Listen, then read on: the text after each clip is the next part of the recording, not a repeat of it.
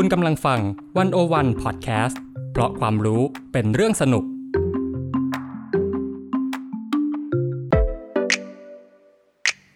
One O One In Focus เจาะไฮไลท์เด่น เศรษฐกิจสังคมการเมืองทั้งไทยและเทศ โดยกองบรรณาธิการ The One O One dot World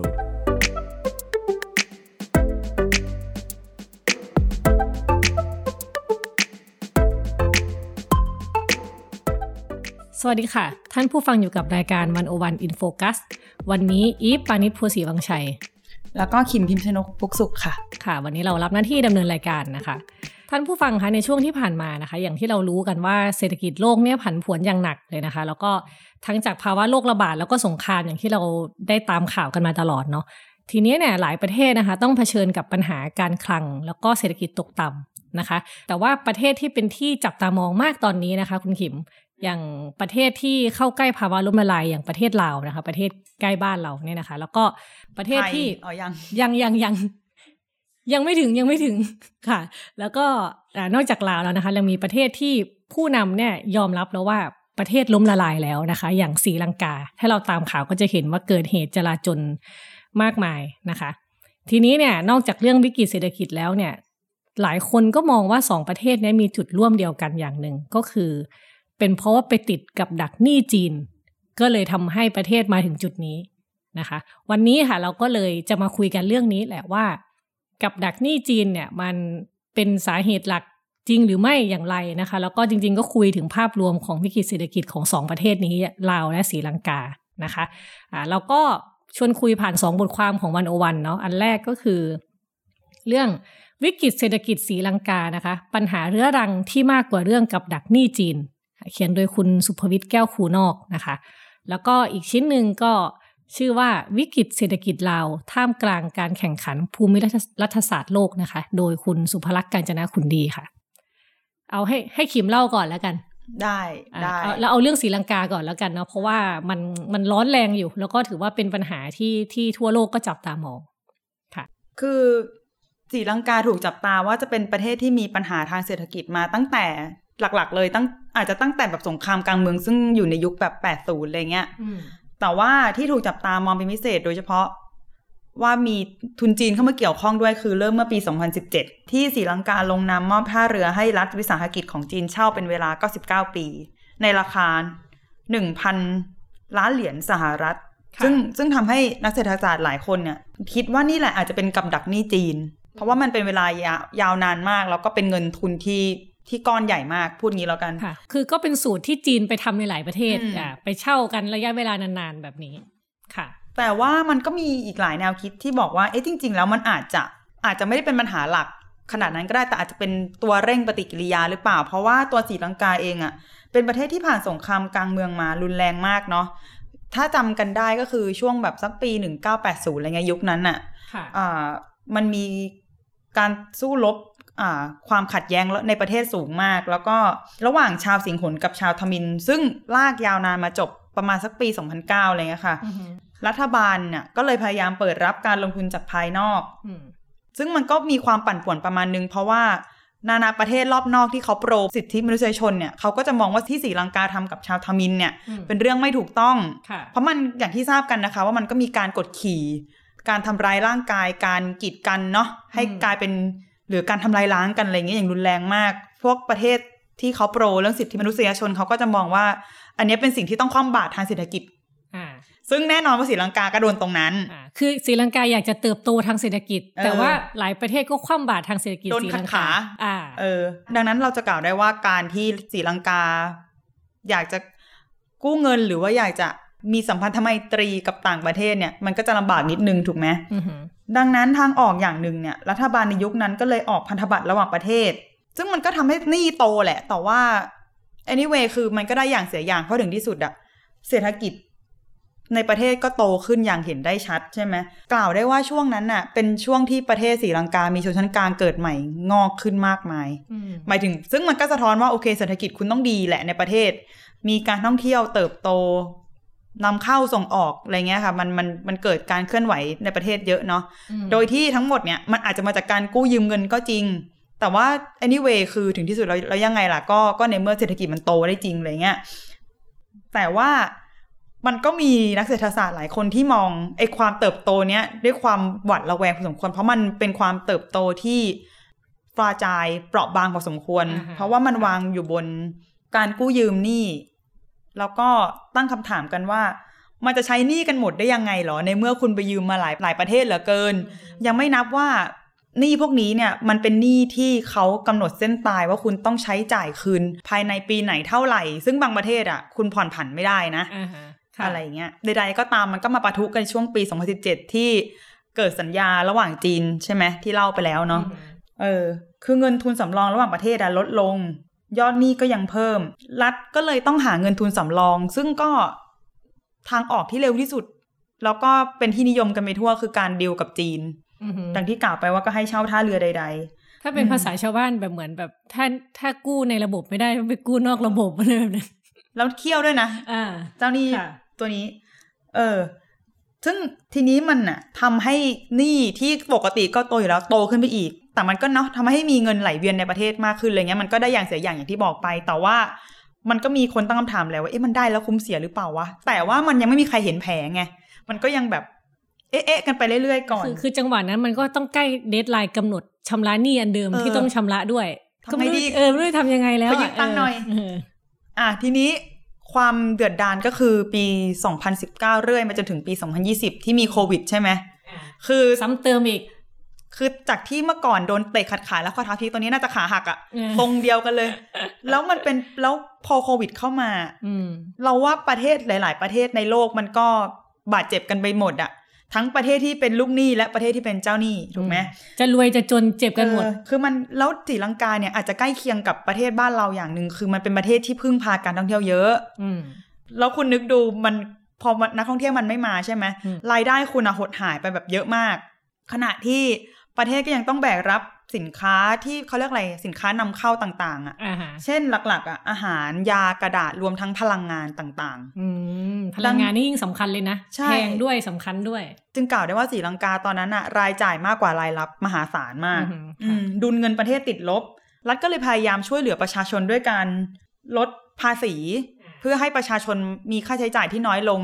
ซึ่งมีอย่างได้อย่างเสียอย่างคืออะไร รัฐก็จนเหมือนเดิม รัฐจนกว่าเดิมเพราะว่าเขาเก็บภาษีไม่ได้ แต่มันก็ทำให้ประชาชนไม่รู้สึกว่านี่คือตึงมือเกินไปอะอือหืออะมันก็ยื้อกันมาจนถึงแบบปี 2021 เนาะซึ่งก็ยื้อไม่ไหวแล้ว สัดส่วนหนี้ต่อรายได้ของรัฐบาลมันก็เลยเพิ่มขึ้นค่ะทุนสำรองไม่พออืมทำไงดี รัฐก็เลยลดการนำเข้าสินค้า ไอ้ที่พูดเรื่องพลังงานเรื่องกระดาษเรื่องยาเมื่อกี้อาหารต่าง ๆ อะ ก็ลดไปก่อนอ่าแล้วก็จำกัดการซื้อของในประเทศ ซึ่ง ประชาชนจะรู้สึกว่ามึงมึงเยอะแล้วนะมึงเยอะแล้วนะซึ่งจริงๆนี่นี่จะเป็นจุดเริ่มต้นของการแบบเริ่มจลาจลในเมืองแล้วไหมเออคืเริ่อมไม่มีข้าวของจะกำหมัใช้ดอะออเริ่มกำหมัดละประกอบกับรัสเซียยูเครนครับ สงครามเนี่ยสองประเทศที่อ่าส่งผลกระทบต่อพลังงานอย่างรุนแรงค่ะคือค่าพลังงานจากเดิมที่ก็แพงอยู่แล้ว ตอนนี้ก็เลยพุ่งทะลุเพดานคนมันเลยรู้สึกว่าเออทนไม่ได้แล้วอะอืมอืมเออทำให้ศรีลังกาเขาก็พยายามแบบรัฐบาลก็พยายามขอผ่อนผันชำระหนี้ ขอใด ๆ ก็ตามซึ่งมันก็มีประเทศที่บอกว่ามึงไม่ไม่ได้แล้วไม่ไม่โอเคอืมเนี่ย ไอ้การภาวะยื้ออย่างเงี้ย แล้วก็ประชาชนที่รู้สึกว่าถูกกดดันจากหลาย ๆ ทางอะ่ะ มันเลยก่อให้เกิดการจลาจลในถึงที่สุด ซึ่งซึ่งเราก็คงเห็นภาวะแบบการประท้วงที่มันเดือดดาลและกดเกลี้ยวของประชาชนมาก ๆ เนาะอืมอืมค่ะ ดังนั้นเนี่ยโดยสรุปแล้วเนี่ยเขาก็อธิบายว่าปัญหาเศรษฐกิจในรอบนี้ของศรีลังกา มันไปไกลเกินกว่าคำว่ากับดักหนี้จีนอืมคือถามว่ามันมันมันเกี่ยวข้องไหมมันก็อาจจะเกี่ยว แต่มันมันไม่ใช่ทั้งหมดไม่ใช่รากของปัญหาอืมรากของมันจริง ๆอะมันมาจากความผิดพลาดทางด้านนโยบายการเงินและการคลังของประเทศอืมอ่าแต่ว่าก็ก็ปฏิเสธไม่ได้อะเนาะว่าหนี่สินที่ศรีลังกาไปกู้ยืมจากจีนนั้นมันก็มีปัญหา โดยเฉพาะเรื่องความยั่งยืนในการสร้างผลตอบแทนของโครงการ ซึ่งส่วนใหญ่อะเขาไม่มีความยั่งยืน ทางด้านเศรษฐกิจด้วยซ้ำไปนะคะอืมอืมนอกจากผลประโยชน์ด้านการเมืองใด ๆ ก็ตาม ดังนั้นเนี่ยในบทความของอาจารย์สุภวิทย์เขาเลยสรุปว่าปัญหาเศรษฐกิจของศรีลังกาในรอบเนี้ยอาจสรุปได้ว่ามีสาเหตุใหญ่ ๆ มาจากโครงสร้างทางเศรษฐกิจที่เดิมก็เปราะบางและอ่อนไหวอยู่แล้วอ่า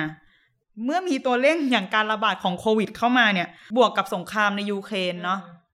แล้วไหนจะไปข้อยิ่งซ้ำเอข้ออซ้ำนี่ขาหักแล้วนะ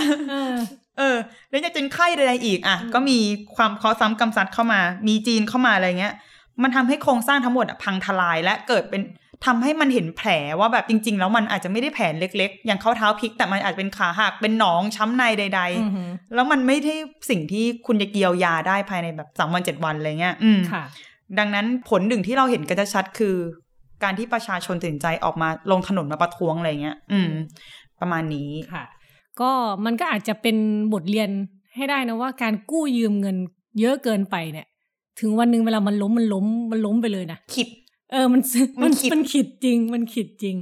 นะคะ ก็เป็นเรื่องที่ต้องตามต่อไปเนาะว่าเขาจะฟื้นจากจากวิกฤตเศรษฐกิจครั้งนี้ยังไง เพราะว่าถือว่าร้ายแรงแล้วก็หนักหนาอยู่ แล้วของเราล่ะครับ อ่า ทีนี้ของเรา ของเราเนี่ยอาจจะยังไม่ถึงขั้นว่า ผู้นำประกาศว่าล้มละลายวายแล้ป่วงอ่า แต่ว่าอย่างที่เราเห็นภาพข่าวก็มีการต่อแถวเติมน้ำมันมีค่าเงินก็คือเงินลาวแทบไม่มีคุณค่าความหมายอันนี้ ยังมีคำแซวที่ว่าเงินกีบอะไปนะเที่ยวลาวเนี่ยเออเงินกีบเนี่ย หอบเป็นกระสอบไปอะยังซื้อข้าวไม่ได้สักจานเลยอะไรเงี้ยอันนี้เป็นโจ๊กอะนะคะ ก็คือว่าเงินมันมันมันมันไม่เฟ้อเฟ้อเออเงินมันเฟ้อมากเนาะทีนี้เนี่ยก็เลย พี่สุภลักษณ์นะคะ เขียนถึงเรื่องวิกฤตเศรษฐกิจลาวก็ก็น่าสนใจแต่เขาเขียนในมุมเรื่องการแข่งขันภูมิรัฐศาสตร์โลกด้วยนะคะ คือประเทศลาวเนี่ยมันเป็นประเทศ landlock landlock หมายความว่า ไม่มีทางออกสู่ทะเล คือขนาบด้วยเวียดนามกับไทยอยู่ตรงกลางใช่ไหมพอไม่มีทางออกทะเลเนี่ย มันเลยเรื่องการช่องทางทางการค้าเนี่ยมันจะไม่ได้ไป มันต้องผ่านประเทศอื่นเข้ามาก่อน I อะ see คือไม่ได้มีท่าเรือไม่ได้มีอะไรเป็นของตัวเอง ใช่ไหมทีเนี้ย ไอ้พรรคประชาชนปฏิวัติลาวหรือรัฐบาลลาวเนี่ยเขาอยากจะเปลี่ยน landlock ให้เป็น landlink อ่าอันนี้คือจุดเริ่มต้นตรงนี้เปลี่ยน landlock ให้เป็น landlink เท่จังเว้ยก็คือว่าในเมื่อคุณไม่มีทางน้ำใช่ไหมเขาก็เลยอยากจะพัฒนาการคมนาคมทางบก ทั้งระบบรางและถนน ถ้าถามว่าใครจะเข้ามาช่วยเรื่องนี้ได้งออ่า ก็ต้องพี่จีนใช่ไหมพี่จีนก็เขาก็มาลงทุนใช่ไหมคะ กับประกอบด้วยอย่างหนึ่งคือ อ่า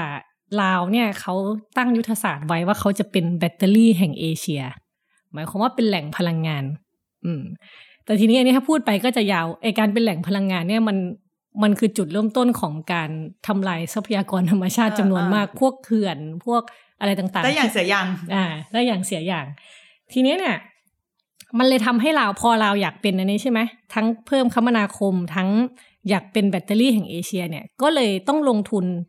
ทางด้านโครงสร้างพื้นฐานจำนวนมาก นับตั้งแต่ปลายศตวรรษที่ 20 เป็นต้นมา ก็เลยส่งผลให้หนี้สินพอกพูนมากขึ้นเป็นลำดับ อันนี้อาจจะต่างจากศรีลังกานิดนึงคือศรีลังกาเขาเกิดจากสงครามกลางเมืองก่อนเนาะเราแบบไม่รู้จะฟื้นยังไง แต่ลาวเนี่ย อยากจะแบบพัฒนาตัวเองไปข้างหน้า แต่มันกลายเป็นว่ามันมันต้องไปกู้ยืมเงินเยอะใช่ไหมคะอะทีนี้ก็เหมือนกันเลย พอกู้ยืมเยอะไม่เท่าไหร่ มาเจอโควิด ผสมกับสงคราม เนี่ยรัสเซียประทับอีกยูแล้วเครนนะอีก ก็เลยยิ่งหนักเลย ทีนี้ก็เลยเป็นภาระหนี้สินต่างๆ การส่งออกชะลอตัว โครงการขนาดใหญ่ที่คิดว่าจะสร้างก็ยังไม่สร้างรายได้ใช่ไหมคะ แล้วก็เงินสำรองระหว่างประเทศของเราก็ลดลงอย่างรวดเร็ว ภาวะเงินเฟ้อถีบตัวขึ้นสูง ค่าเงินกีบตกต่ำอย่างรุนแรงและต่อเนื่อง แล้วก็ลาวขาดแคลนเงินตาต่างประเทศที่จะไปซื้อน้ำมันเชื้อเพลิง คือฟังดูแล้วไม่มีไม่ไม่มีความหวังเลยไม่มีความหวังเลย ก็เลยเกิดความกลัวละหนใช่ไหมคะอย่างที่บอกแล้วก็ จนนักวิเคราะห์เนี่ยเขาก็บอกว่าลาวเนี่ยกำลังจะเข้าสู่ภาวะวิกฤตแน่นอน เออ ทีนี้เนี่ย อ่า คนก็บอกว่าอุ้ยแล้วอันนี้ยังจะไปแบบให้จีนมาลงทุนอีก ยังจะไปยืมเงินจีนอะไรอีก บทความเนี้ยของคุณสุภลักษณ์เขาก็บอกว่าอยากจะโต้แย้งว่าจริงๆลาวไม่ได้มีทางเลือกในการพัฒนามากนักเนาะอ่าฮะอ่า การต้านทานจีนมันจึงเป็นเรื่องยาก อืม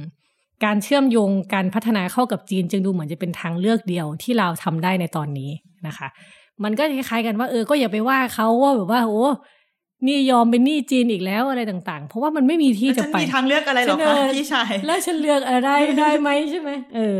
แล้วก็ยังไม่พอว่ารัฐบาลลาวเองก็อยากได้รับความชอบธรรมจากผลงาน อือืมมด้วย ก็เนี่ย ก็ต้องไปทีนี้เนี่ย สิ่งภาวะวิกฤตที่เกิดขึ้นเนี่ยทางออกมันก็คือว่าลาอาจต้องหาทางเลือกในการสร้างสมดุลในการพัฒนาให้มากขึ้น ก็คือทำยังไงที่จะสมดุลกับการเป็นหนี้กับจีนเนาะอันนี้มันมีมันมีเรื่องรายละเอียดของของตัวเลขเยอะพอสมควรนะคะ แต่ว่าประเด็นเรื่องอันหนึ่งที่น่าสนใจก็คือว่า คือตอนเนี้ยแม้อาจจะยังไม่มีการยอมรับกันอย่างตรงไปตรงมาเนาะแต่ว่าลาก็ติดกับดักหนี้สินของจีน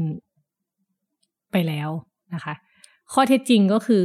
47%ของหนี้ต่างประเทศของเราอะคือกู้มาจากจีนโอ้โหอ่า แล้วก็ซึ่งส่วนมากนี่เพื่อมาทำโครงการด้านสาธารณูปโภคแล้วก็โครงสร้างพื้นฐาน ซึ่งมักมาพร้อมกับเงื่อนไขทางการเงินที่เราปฏิเสธลำบากเนาะเพราะว่าเขาไม่มีแหล่งเงินทุนในประเทศเพียงพอ หรือว่าไม่มีแหล่งอื่นที่มีต้นทุนทางการเงินที่ต่ำกว่านี้ใช่ไหมการกู้ยืมจำนวนไม่น้อยเนี่ยเป็นการกู้ยืมแบบทวิภาคีจากภาครัฐ หรือรัฐวิสาหกิจของจีนโดยตรง อืม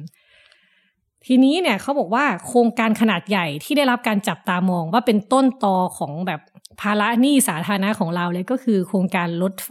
ความเร็วสูงอะ่ะอ่าใช่ไหม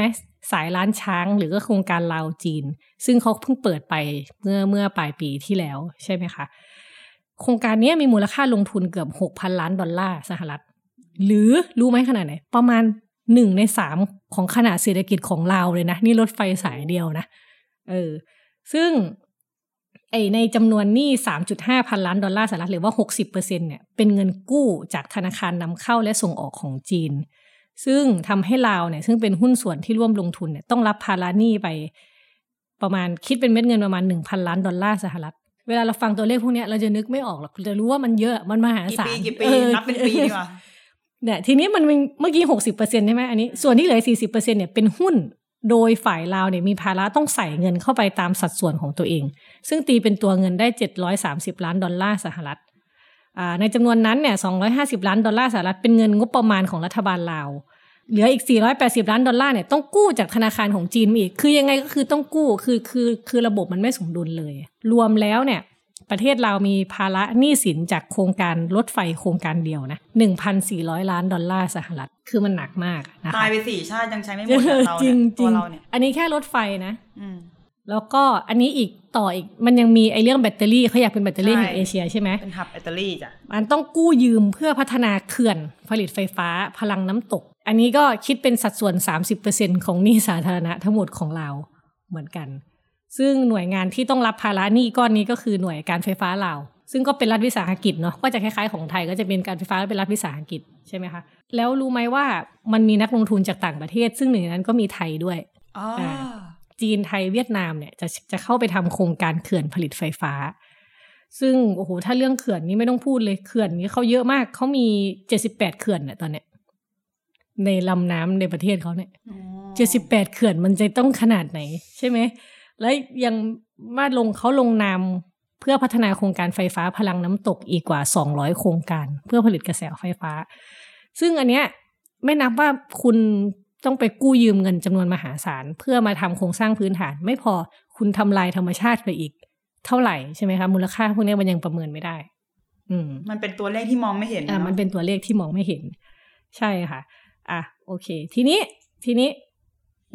เรา ไปดูว่าอะแล้วแล้วทีเนี้ยเราทำยังไงต่อ คือตอนนี้มันก็มีคนที่แสดงความวิตกกังวลเรื่องภาระหนี้สินของเศรษฐกิจของลาวใช่ไหมที่อยู่ภายใต้อิทธิพลจีนของจีนมากเกินไปเออซึ่งคนก็จะวิเคราะห์ว่าจีนเนี่ยจะครอบงำลาวได้สมบูรณ์แบบทั้งในทางการเมืองความมั่นคงและเศรษฐกิจ อันนี้คือกลุ่มหนึ่งเขาคิดนะ แต่อีกกลุ่มหนึ่งเนี่ยคือ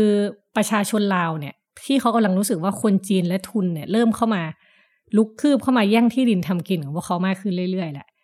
ในขณะที่ผู้นำลาวเนี่ยมองว่าเวลาเนี้ยมีเพียงจีนเท่านั้นแหละ ใช่ไหมที่จะสามารถเร่งรัดการพัฒนาให้กับลาวได้อย่างรวดเร็ว คือผู้นำกับประชาชนคิดไม่เหมือนกันน่ะ อืมคือผู้นำบอกว่ามีเพียงจีนเท่านั้น ที่จะทำให้ความฝันของเราที่จะเปลี่ยนประเทศแลนด์ล็อกให้เป็นแลนด์ลิงได้เหมือนที่เราพูดกันไปตอนต้นใช่ไหมคะ ในขณะที่ประเทศอื่น ๆ พวกใกล้ชิดอย่างไทยเนี่ย หรือเวียดนาม อืม หรือว่า อดีตเจ้าอาณานิคมอย่างฝรั่งเศส หรืออดีตศัตรูอย่างสหรัฐเนี่ยหรือแม้แต่เศรษฐีแห่งเอเชียอย่างญี่ปุ่นเนี่ยซึ่งผลักดันโครงการอนุภาคลุ่มแม่น้ำโขงมาตั้งแต่ต้นทศวรรษปี 90 เนี่ย ก็ไม่เคยแม้แต่จะทำความฝันการอยากมีรถไฟของเราให้เป็นจริงได้เลย ทีนี้อันนี้เป็นอันนี้เป็นข้อเสนอนะคะของของคุณสุภลักษณ์เขาบอกว่า จีนเนี่ยจะสูบเลือดเนื้อลาวจนกระทั่งล้มละลายเลยหรือไม่อ่าอันนี้ก็อันนี้ก็คนตั้งคำถามเนาะเขาก็บอกว่าคำตอบก็น่าจะไม่นะ เพราะว่าถ้าจีนทำให้โครงการรถไฟของเราขาดทุนล้มละลายแล้วเนี่ย จีนเองในฐานะนักลงทุนและเจ้าหนี้อะก็เจ็บนมเหมือนกันก็เจ็บโนมเหมือนกันใช่ มันก็ต้องโดนเหมือนกัน ดังนั้นเนี่ย เชื่อว่าผู้นำแล้วก็นักลงทุนจีนเนี่ยคงจะมองเห็น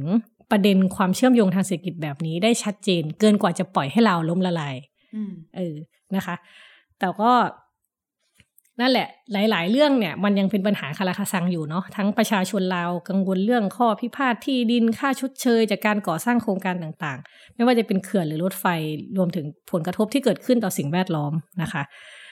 ไออะไรพวกเนี้ย สิ่งที่เราควรจะไปต่อก็คือ ก้าวสู่ความสมดุล อืมหมายความว่าผู้นำลาวเนี่ย สมมุติเห็นว่าอะไรเป็นปัญหาเนี่ย มันก็ต้องปรับปรุงเปลี่ยนแปลงเนาะปฏิรูปกฎหมายด้วย แล้วก็ดำเนินธุรกิจอย่างโปร่งใส แล้วก็เอาใจใส่กับผลกระทบทางด้านสิ่งแวดล้อมมากขึ้น รวมถึงต้องดูความสมดุลให้ดีว่า คุณเอาเงินลงทุนมาเนี่ย มันเยอะเกินไปหรือเปล่า มันจะไปต่อไหวหรือเปล่านะคะ ไม่อย่างนั้นเนี่ย